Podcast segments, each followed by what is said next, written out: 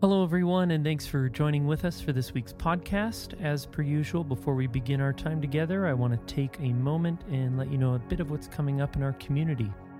This week, uh, Reverend Dr. Bryce Ashlin-Mayo wraps up our series While We Wait. And again, Bryce is a friend of Southview and served as a pastor in the Alliance for 25 years. And he's currently the Dean of Theology and Associate Professor of Pastoral Theology at Ambrose University. This week, we had a quick chat with friends of Southview, Dave and Donna, international workers. And why don't you take a listen? Uh, for this evening, I want to invite Dave and Donna to come up, and they, many of you may already key in on that name, uh, and we've been partnering with them as a church for a number of years, a long, a long time. And uh, Dave was he did his internship here in 2001, um, but they're here with us today, and I just wanted to ask. There's been a lot of change. Uh, but it is really great to have you. And there's been a lot of change in the last few years, and just share with us how things have shifted from uh, your ministry before into what you're doing now. Uh, a lot has shifted in two and a half years. Uh, I'm sure here as it is in our lives. Uh, we do want to say thank you for all your prayers over these many years and for the finances that have backed what we've been doing through the Global Advance Fund. And it's just been so encouraging to know that we share this ministry with you. And this is not something we do on our own, but something we share with you. Uh, some of you know we've been involved in a social enterprise for many years. Uh, we had to step away from that two and a half years ago. We weren't able to get back in the country where we were serving. And uh, that was a big shift for us. We were planning to move, transition out of it anyways, but uh, God saw fit that we do that really quick two and a half years ago in a matter of about two weeks. And so we've stepped out of that and we've stepped into a new role in Thailand. And it's uh, 50% of it is overseeing some Canadian um, alliance teams in Asia and kind of helping them with member care, with strategy, with uh, team building, team dynamics. And so that's been really an exciting uh, new opportunity for us. Uh, the other 50% of our time is focused on digital strategy. And our vision, our hope is uh, that wherever there's a, a, a, people group that doesn't know Jesus, wherever they are in the world, no matter how hard it is to reach them, that they will have access to Jesus through technology that's available to them. And so that's been an exciting journey to, to work on that, to, to talk with people that are doing it, talk with people that are saying, What are you talking about? And uh, to see that grow. And one of those things that we're working on and launching right now is called Serve Remote. I'm going to ask Donna to share a little bit about that. So we're pretty excited about it. We uh, just launched the website like two weeks ago, so excuse any possible links that might not work. But we do know that the contact us now works. So um, Remote is a really great website for people in Canada, such as yourselves, to connect with our international workers who have projects that they need help with. So maybe there's a front end website, they just need some help with some graphics design, or maybe there's actually a mentoring project that's up on there right now that you have some time where you go, you know what?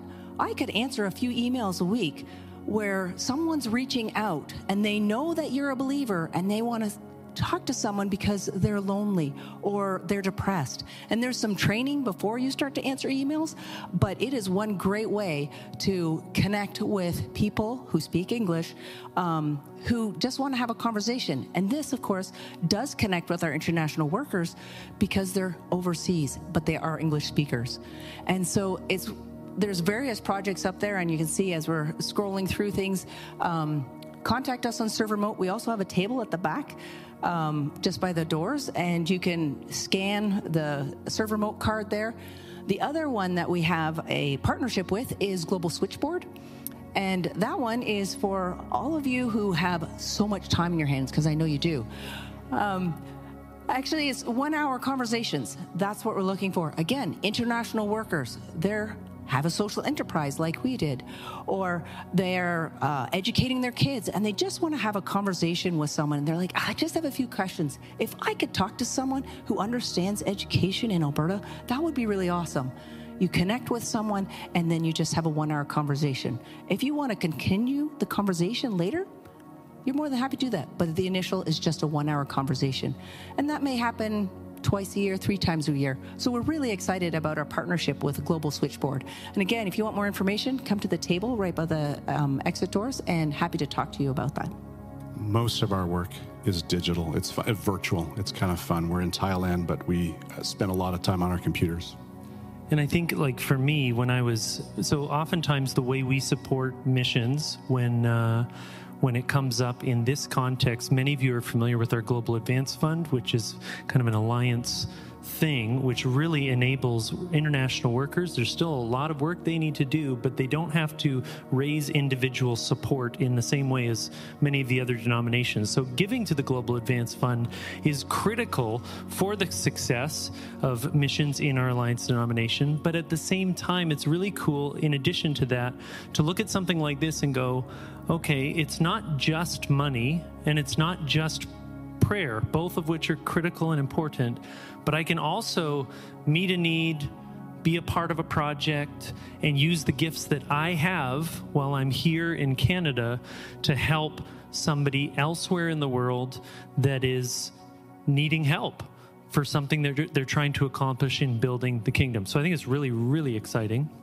And uh, so, as we move on, how can we pray for you? Obviously, all of us are going on the website later. Uh, Bryce, I know you have at least nine minutes to give, but we'll all go on the website and we'll all give to the Global Advance Fund. But how can we pray for you? Great question. Um, one of the big concerns, uh, not uh, burdens on our heart, is this: a local couple is taking over the social enterprise back where we were, and so they, uh, God brought them around, and they are just passionate to continue working, uh, selling the hand knit garments that we were making, and working in the village with the ladies we were working with. So, prayer for them for courage, encouragement, and just uh, sustainability for the business. Um, lots of things have happened around the world in the last couple of years economically, and it's not great. And so, just prayer for them as they as they move forward. They're a believing couple, just following what we're what we've done and, and continuing it on. So, pray for that.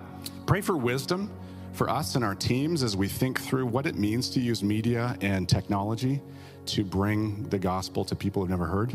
Uh, people often ask, uh, I'll pull up my phone, show them an app I'm working on, and they'll say, Hey, uh, that doesn't make sense. Aren't the people you're working with don't have that kind of technology? They do. And so it's the wisdom to know kind of what the appropriate technology is. So pray for wisdom. And third thing quickly is um, God would mobilize a whole bunch of people to um, partake in this Serve Remote, that God would raise up a whole uh, significant amount of professionals who are missions minded that want to volunteer their time and their skills to help out with international workers. Well, why don't I pray and then uh, and then Spencer will come up.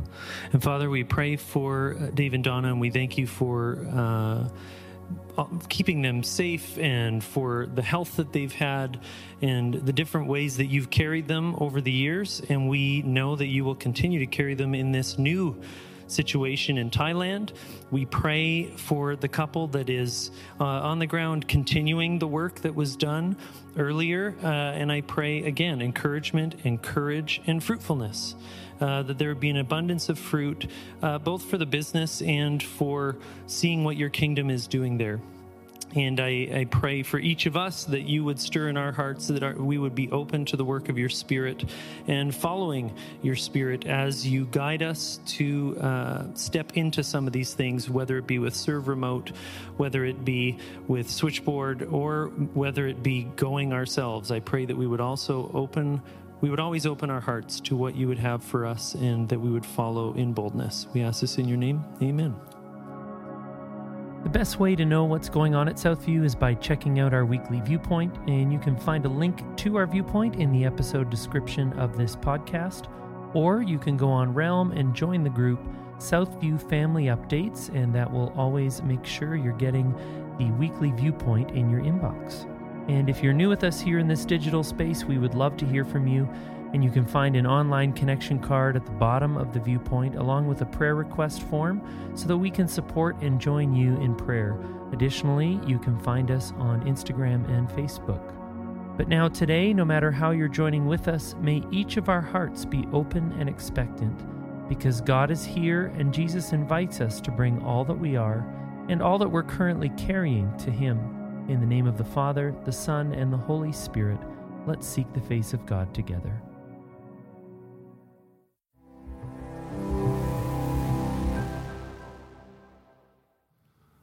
Well, greetings, Southview. It is so good to see all your faces again.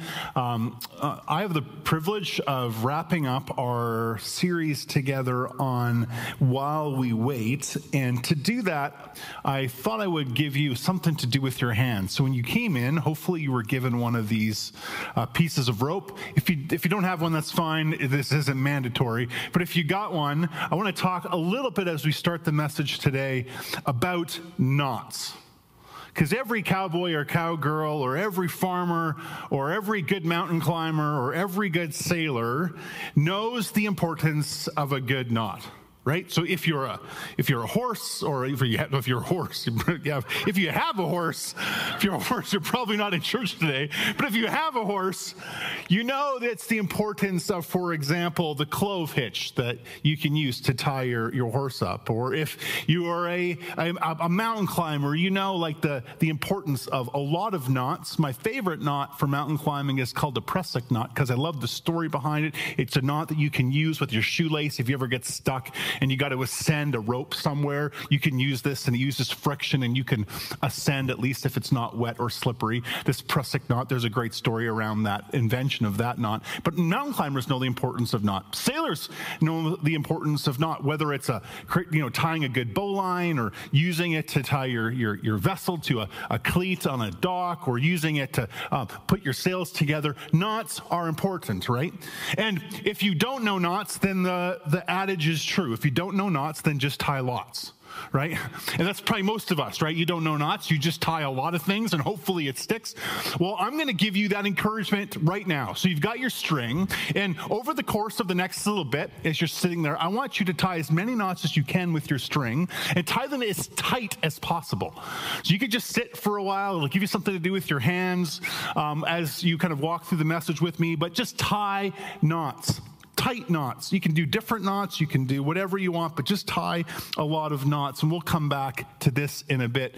But as we look at this final um, message on While We Wait, we're going to do a whole kind of message, particularly around a word from the prophet of Jonah.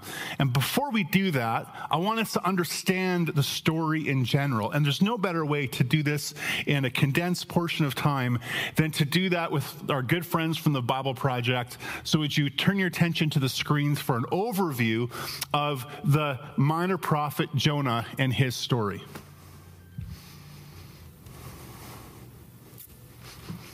The Book of Jonah, a subversive story about a rebellious prophet who hates God for loving his enemies. Jonah's unique among the prophets of the Old Testament because they're typically collections of God's words spoken through the prophet. But this book doesn't actually focus on the words of the prophet, rather, it's a story about a prophet a really mean and nasty prophet. Jonah appears only one other time in the Old Testament. It's during the reign of Jeroboam II, one of Israel's worst kings. And Jonah prophesied in his favor, promising that he would win a battle and regain all this territory on Israel's northern border. Now, it's important to know that the prophet Amos also confronted Jeroboam, and through him, God specifically reversed Jonah's prophecy, promising that Jeroboam would lose all of those same territories because he was so horrible. So before the story of Jonah even begins, we are suspicious of Jonah's character. The book of Jonah has a beautiful design with all this literary pairing and symmetry. So you have chapters 1 and 3 telling the story of Jonah's encounter with non Israelites, first with some sailors, and then with Jonah's hated enemies, the Ninevites. And each part offers a comic contrast between Jonah's selfishness and the pagans' humility and repentance. Chapters 2 and 4 contain prayers of Jonah. One is a prayer of repentance, kind of, and the other is a prayer in which Jonah chews out God for being too nice. Now, this careful design of the book is matched by a really unique style of narration. The story is full of all of these stereotyped characters who, ironically, do the exact opposite of what you think they would do. So you have the prophet, the man of God, who rebels and hates his own God. You have the sailors who are supposed to be really immoral, but actually they have soft, repentant hearts and turn to God in humility. You have the king of the most powerful, murderous empire on the planet, and he humbles himself before God because of Jonah's five word sermon, and even the king's cows repent. This kind of story fits what today we would call satire. These are stories about well known figures who are placed in extreme circumstances, and they use humor and irony to critique their stupidity and character flaws. Let's just dive in and we'll see how all the pieces work together. The story opens as God addresses Jonah and commissions him to go preach against the evil and injustice in Nineveh, the capital city of the Assyrian Empire, Israel's bitter enemy. But instead of going east to Nineveh, Jonah goes in the opposite direction, finding a ship going as far west as you can go to Tarshish. Now, the big question here is why? Why does Jonah run? Is he afraid? Does he just not like Ninevites? And we're not told yet.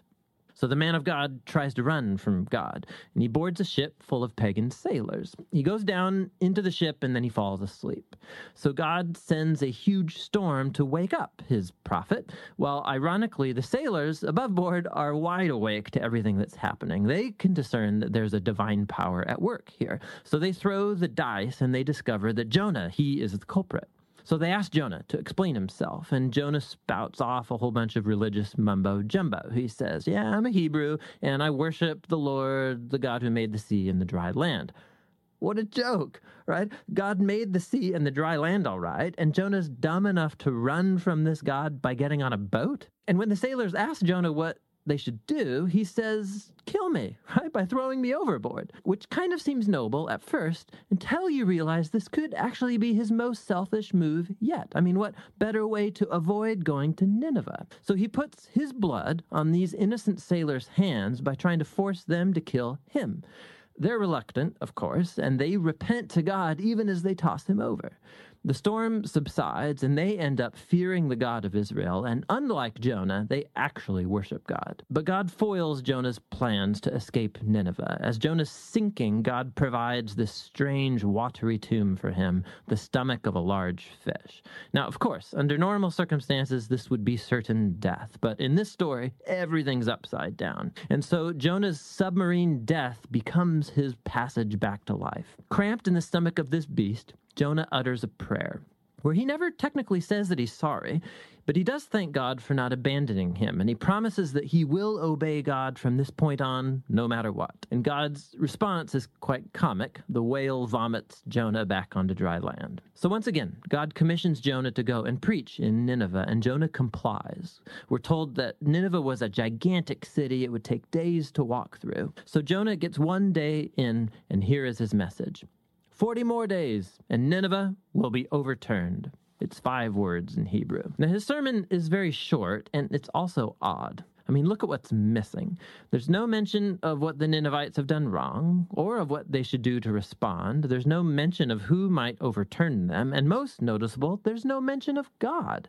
What's going on here? Has Jonah intentionally given the bare minimum of information? It's like he's trying to sabotage his own message or ensure the Ninevites' destruction. There's just no effort on Jonah's part here. Whatever his motives are, the plan doesn't work. Because no sooner does he utter this five word sermon that the king of Nineveh, the entire city, including all its cows, repent in sorrow and ashes. So for the second time, these evil pagans show themselves to be more responsive than God's own prophet. So God forgives the Ninevites and he doesn't bring destruction on the city. Now, here's the brilliant part of the story. The last word of Jonah's short sermon, overturned, means just that, turned over. And it can refer to a city being overthrown or destroyed, like Sodom and Gomorrah, but it can also be used of something being transformed, like turned over and changed into its opposite.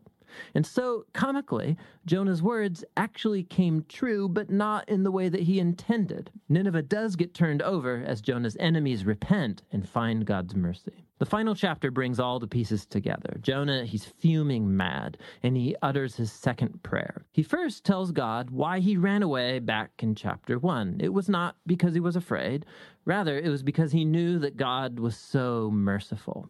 And this is great. Jonah actually quotes God's own description of himself from the book of Exodus, and he throws it back in God's face as an insult.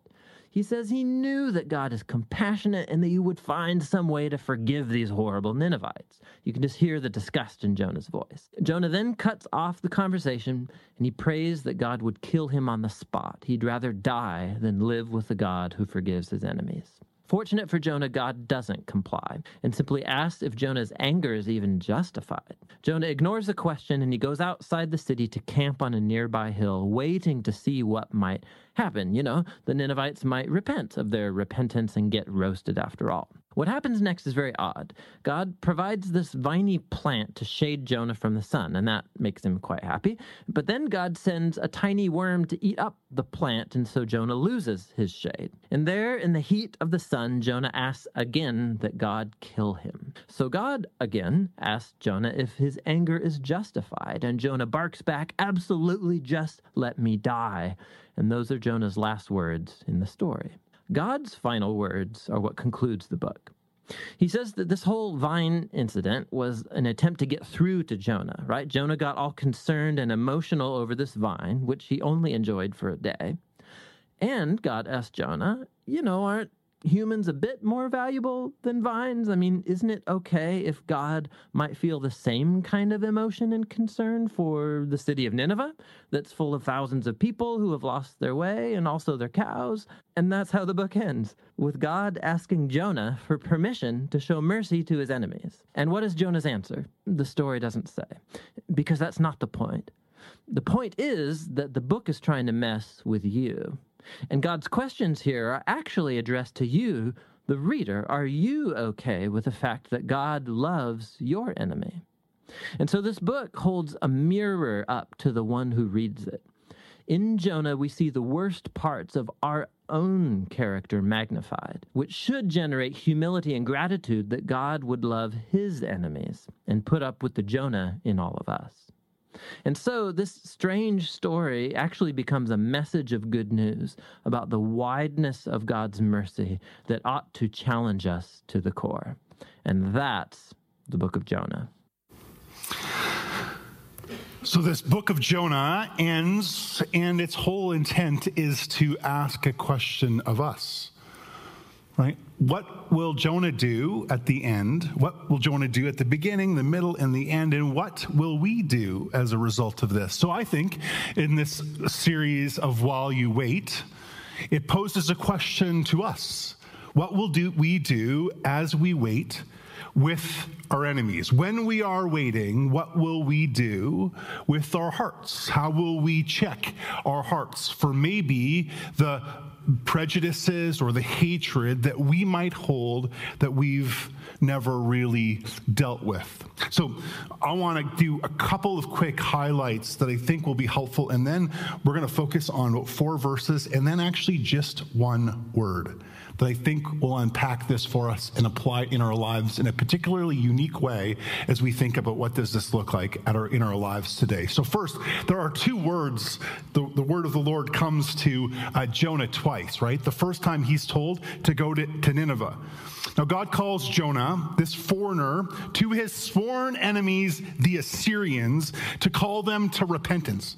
Now, two things here. This had personal risk for Jonah, so there'd be one reason he'd be reluctant to go, right? It's going to be scary. You have to go to a place where you're not welcome, you don't really like them, they don't like you, and you're going to have to say some tough words to them. So, first, there's some risk for Jonah. Second, Jonah would have probably considered this incredibly appalling like a good Israelite, these are the enemies, right? As nations have enemies, there's a sense of you want to see their destruction. These are people you are at war with. The thought of seeing anything but destruction comes would seem weird or awkward. So for Jonah, the thought of being able to, to go and call them to repentance not only would be risky, for him it would be appalling to do this to the, the evil Assyrians. And so Jonah does what Jonah does. He runs. He goes and boards a ship on its way to Tarshish. He eventually, through a course of events, as we saw in the video, gets tossed into the sea, gets swallowed by a fish, thrown up on the shore. And then the word of the Lord comes to Jonah a second time. The second time it comes, and Jonah now, in a bit of a repentant heart, reluctantly agrees. But Nineveh's a large city. It takes three days to walk through. And after the kind of the end of one day, as we heard in the video, with the least amount of effort possible, with a five word sermon, he preaches, and the people respond in a way that Jonah would not have anticipated to a place where he's deeply actually offended that God's going to be compassionate and mercy on these evil Assyrians. And it creates a, creates a crisis in his heart and in his life. Of, of what is happening. And even the people respond, but even in the scriptures say, which I don't know what to do with, the cow is repentant. I, I don't know what to do with bovine repentance. Anyone have an idea what to do with this? I don't know what cow repentance looked like. Cows haven't done anything bad to me, but apparently they had sins to confess and they repented. I think it just goes to show, and it's God's instruction, that it was a complete and utter repentance from everyone from the king to even their cattle repented uh, at these five words in the bare minimum sermon that Jonah, this reluctant prophet, gives. So here is the word of the Lord, and I want to focus particularly on one word from Jonah chapter 3, the first four verses. This is the word of the Lord. Then the word of the Lord came to Jonah a second time.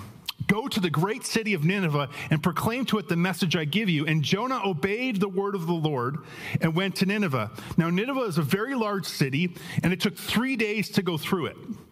Now, Jonah began by going one day's journey into the city, proclaiming 40 more days and Nineveh will be overturned. Now, there's an English word here in verse 4 that's, that's, that's began. It's translated from a Hebrew word, its original language, that actually has the connotation of an untying or a releasing, a letting loose, like a knot being let loose that Jonah is going to allow God to untie his heart as he goes into the city. This is the image underneath here. It's not simply like a begin, we would think of it as a start of a journey. It has this whole connotation of an untying and a not being let loose as Jonah goes into the city. And I want to suggest for us this evening that this is also us in our waiting. Jonah was all knotted up and he finally lets go in obedience. And to come back to the rope that you all have in your hands, that probably in the last few minutes you've tied, like I have, a pretty nice series of knots in it. This is Jonah's heart. And I think it's represented for many of our hearts even today, where we have been all knotted up in hatred and unforgiveness and resentment and bitterness, discrimination, and prejudice. Yet, as Jonah obeys, as I think God's calling us to do in our waiting, he begins to untangle and untie himself. In many ways, his night, his knots were so tight that it was suffocating his heart. And I think in many ways, the knot of our hearts, even in our waiting, are so tight it's suffocating us. It's suffocating the life out of us, out of us. So I wonder what if, what if Southview in our waiting, one of the ways to prepare for what is next in our personal lives, the life of Southview as a church, is for us to begin to untangle our hearts, to untie the knots of unforgiveness and of prejudice practicing forgiveness and repentance, preparing our hearts and our lives for what God might want to do next and through us. Because God might want to bring revival to a city as he did in Nineveh, a city that did not deserve it. A city that all things mattered would seem like this was what God was ultimately going to do. It seemed just that God would take this city down. And yet, for Jonah, he had to untangle his heart to begin to see what God might do. And at the end of Jonah, we still see a heart partially tangled in the question of what will Jonah do? And I think that's the question this, eve- or this evening for us. So I don't know what God is going to call or what God is calling you to. I don't know whom that God might be leading you to. I don't know where God might be directing you to. But I do know that you cannot fully live into the calling that He has for you, individually or collectively, and experience the love that God has for you in your life in its fullness and the abundant life that God has for you, um, or to reach the people that God is calling you to. If you have unforgiveness or prejudice in your heart. And God is calling us in our waiting to untie our hearts because our knots are suffocating us. so, I want to suggest then for us this evening, in very practical terms, four ways for us to begin to deal with these knots in our lives. So while we wait, Southview, we first identify our knots. So if you have this knot in your hand, look at it. You've probably tied a series of knots. I want to suggest this evening that each of those knots that you have tied represents an individual, maybe a family member, maybe a coworker, maybe somebody that's hurt you, maybe somebody that has betrayed you. Maybe it's a people group, somebody you have prejudice, or you, you, you don't think somehow God could change or alter their lives, and you've, and, and you've knotted your soul so tight. In many ways, this is representative of our hearts. Ask yourself who those people might be. Identify your knots in your life. Pray as the psalmist in Psalm 139 says, you know, seek my heart, O God, and find any unward way in me. Or to contextualize it here, seek my heart and show me in the knots of my life where unforgiveness, resentment, bitterness, or maybe prejudice or discrimination has begun to, to, to tie my knot up so that I can't love the way God wants me to love or experience God's love in my life the way God wants to show it to me identify the knots in your life. And by those knots, I don't mean ideas, I mean people.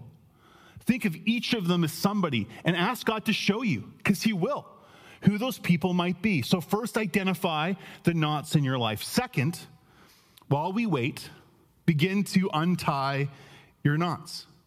Begin by asking God to forgive you for the hatred or bitterness or resentment or discrimination or prejudice you might have in your life and ask for God's forgiveness for each and every one of those and ask God to give you the strength to forgive. So you may experience the joy and the forgiveness that God would have for you in your knotted up life. Ask for God to help you to do that because God wants to help you to forgive. Now, you might say to me, but Bryce, you don't understand what somebody has done to me. I've been justly broken. And I'm like, I'm not, God is not calling you to, to not deal with justice issues. I'm talking about unforgiveness and resentment that you might have that God wants to have in your life. And the scriptures say, Jesus says, us not willing to forgive others has consequences, right? Jesus spoke in, in pretty harsh terms around this, as Matthew chapter 6 tells us in verse 14 and 15. For if you forgive other people when they sin against you, your heavenly Father will also forgive you. But if you do not forgive others their sins, your Father will not forgive your sins. It's pretty difficult words. And I think this is what Jesus means. Jesus means that if you kind of metaphorically take your hands and you want to choke those people that are the knots in your lives, you want to unforgiveness. You want to see, like, uh, not simply justice done because justice God wants to do, but you want to see revenge in their life. You want to hurt somebody else for how they have hurt you, and you want to choke them. It's pretty difficult to grab a hold of a loving, all consuming, loving, unconditional God with hands while you're trying to choke somebody else. And God's saying, I can't fully allow you to embrace me, experience my love, and, and show because I love you completely and unconditionally. But you can't experience all of that if you hold unforgiveness and bitterness in my in my in your life. You can't hold on to me as we'll talk about the true vine if you're also holding on to other false vines of somehow of, of resentment or bitterness or prejudice in your life. Ask me to help you bring forgiveness into those situations so you may follow me with all that I am and I might demonstrate into the world my goodness and love in all things. Actively praying for those who have hurt you and practically sharing God's love with them. In many ways, acting our way to change, as Jonah even does in a small example here. What does it look like to begin to, to act your way in obedience to treat others who have hurt you? As God treats you who have hurt him. What does that look like to be compassionate and gracious and loving and forgiving to even your enemies? While we wait, identify your knots and begin to untangle them. And then while we wait, we take now our arms and we wrap them firmly around what Jesus says in John 15, a him being the true vine. So, as we untangle ourselves from unforgiveness and bitterness and resentment, We are now able to wrap ourselves around the true vine with more freedom and embrace the experience of abundant and eternal life or abundant life and, and freedom that Jesus wants to give us. That we can experience more of his abundant life in us because we have not held on to that uh, unforgiveness, maybe in our heart, or the prejudice that we may have towards others. That as we wrap ourselves around the true vine, we begin to experience the depth of God's love and grace for us. Part of, I think, what discipleship is. And to do this, we need the empowerment of the Spirit, who empowers us to love even our enemies as the scriptures remind us with the fruit of the Spirit from Galatians chapter 5, right? How do I love my enemy in such a way that shows love, gentleness, kindness, faithfulness, goodness, self control? How do I practice a love that's filled like that to even my enemies? By God empowering me, who wants to help me untie the knot so I can hold on to Him. And in it, there's a back and forth. In it, God, as I as I bring forgiveness to others and let things go, I begin to experience more of God's love for me. And I experience more of God's love for me. I realize God loves me completely. I have, and I have done so much wrong. How can I hold back forgiveness towards others? And as I forgive others, I recognize how much God forgives me. And in it, I experience this, this embrace of God's good and holy love in my life that He wants me to experience in all of its fullness. We begin to experience this life and freedom in Jesus that's only possible with Him. So we identify our knots, we untie our knots, we wrap ourselves around the true vine, and then finally we actively invite others into an active, or sorry, into a life changing relationship with Jesus by doing two things the scriptures tell us to, right? Number one, we, the great commandment, we love God with our heart, soul, mind, and strength, and we love our neighbors as ourself. And second, we love our neighbors as ourself there's no commandment greater than these. Jesus says in Mark chapter 12, we are called to love our neighbors. And Jesus actually identifies who our neighbors are when he is asked and pressed on this. Because much like us, we think, oh, I will love my neighbors as being the people that I get along with, my people that I kind of like, and people in my life that I, that I choose to be around. But Jesus says no. When he is pressed around this question, what does he say? Basically, in, in, in summary, he tells the story of the Good Samaritan, which says, You know who you're called to love? You're called to love even the, the, the least uh, likely person to help you in your time of need. Who is that person? That is the person you're also called to love.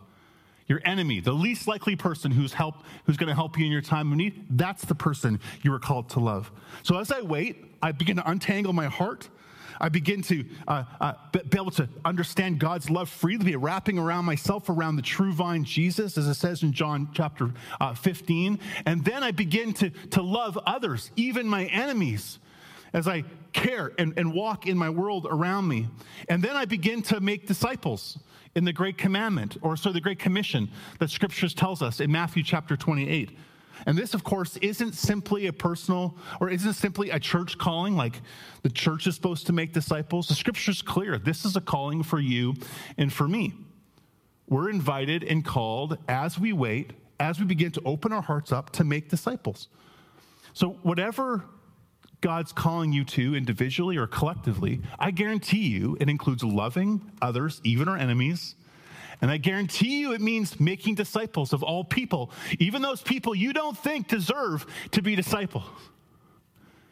That is God's call as we wait to begin to untangle our hearts from the knots of our unforgiveness in our lives together. So, Southview in the season of waiting that you might be in in your individual lives, in the season of waiting that you might be in as a church, perhaps the one thing that we all know we need to do without question is to deal with maybe the discrimination, the hatred, the stereotypes, the unforgiveness, the bitterness, the resentment in our, in our lives, all of the knots that we have so tightly uh, sewn around our hearts, starving us from the love that God wants us to fully experience in Him so that we may be prepared for what God is going to call us to.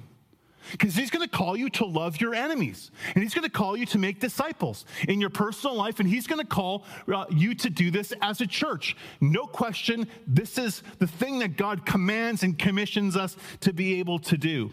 So, in this season, maybe God is calling you today to ask for forgiveness. Forgiveness for unfor- un- not forgiving others, to deal with your bitterness towards somebody in your life, to deal with the prejudice towards maybe a people group in your community or the surrounding area. Maybe God's asking you to do this so you may untangle your life and be prepared for how God wants to use you in this next season, for wherever God's going to call you individually or as a church. This is the time in your waiting to untie the knots that are suffocating the life out of your soul, to entangle yourself and follow Christ in obedience, letting God's heart for all people to come to repentance and not making that decision for everyone and wanting to replace it with the some people you think deserve it. God's grace is profoundly lavish, extravagant, and scandalous, and it's available to all, not simply some. So we're going to conclude our time this morning by coming to the communion table. The communion table is profoundly and amazingly open to all all who would receive Jesus, all who would come um, to him in faith. This is an open invitation, not restricted to simply those who are, are, are, we think deserve God's love, mercy, and grace. All those who receive Jesus, this is the table for you. And our hearts should be broken and untied and wanting all people to be able to come to this table. So as you look at this table and you think, you know what? There's some people in my life, I don't think this is for them. Those are the knots that you need to let go. Those are the people that you need to forgive. Those are the people that you need to deal with. God wants you to deal with maybe the discrimination or prejudice in your heart, in your life, so you can see, they can experience the openness and the goodness of God. So together we come before this table and we're reminded of Jesus, the body of Christ, which was broken for you and for me. Reminded of the cup. It reminds us of the blood of Christ that was poured for you and for me. Not simply spilled like it was by accident, but given, poured. Jesus giving this for all those who would turn to him. This is, this is God's gift for all. This is an invitation for us today. So this morning, I want you to grab your cup and your communion wafer. We're going to partake of these together. Scripture says in 1 Corinthians chapter 11, For I received from the, word, the Lord what I uh, delivered to you, that the Lord Jesus, on the night he was betrayed, he took bread. When he had broken it, he said, This is my body, which is for you. Do this in remembrance of me. Let us partake together. In the same way, he also took the cup, saying, This is the cup of the new covenant in my blood. Do this as often as you drink it in remembrance of me. For as often as you eat this bread and drink this cup, you proclaim the Lord's death until he comes. Let us partake together.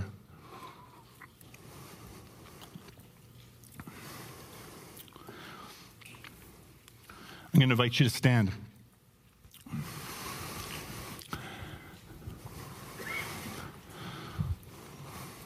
So, Southview.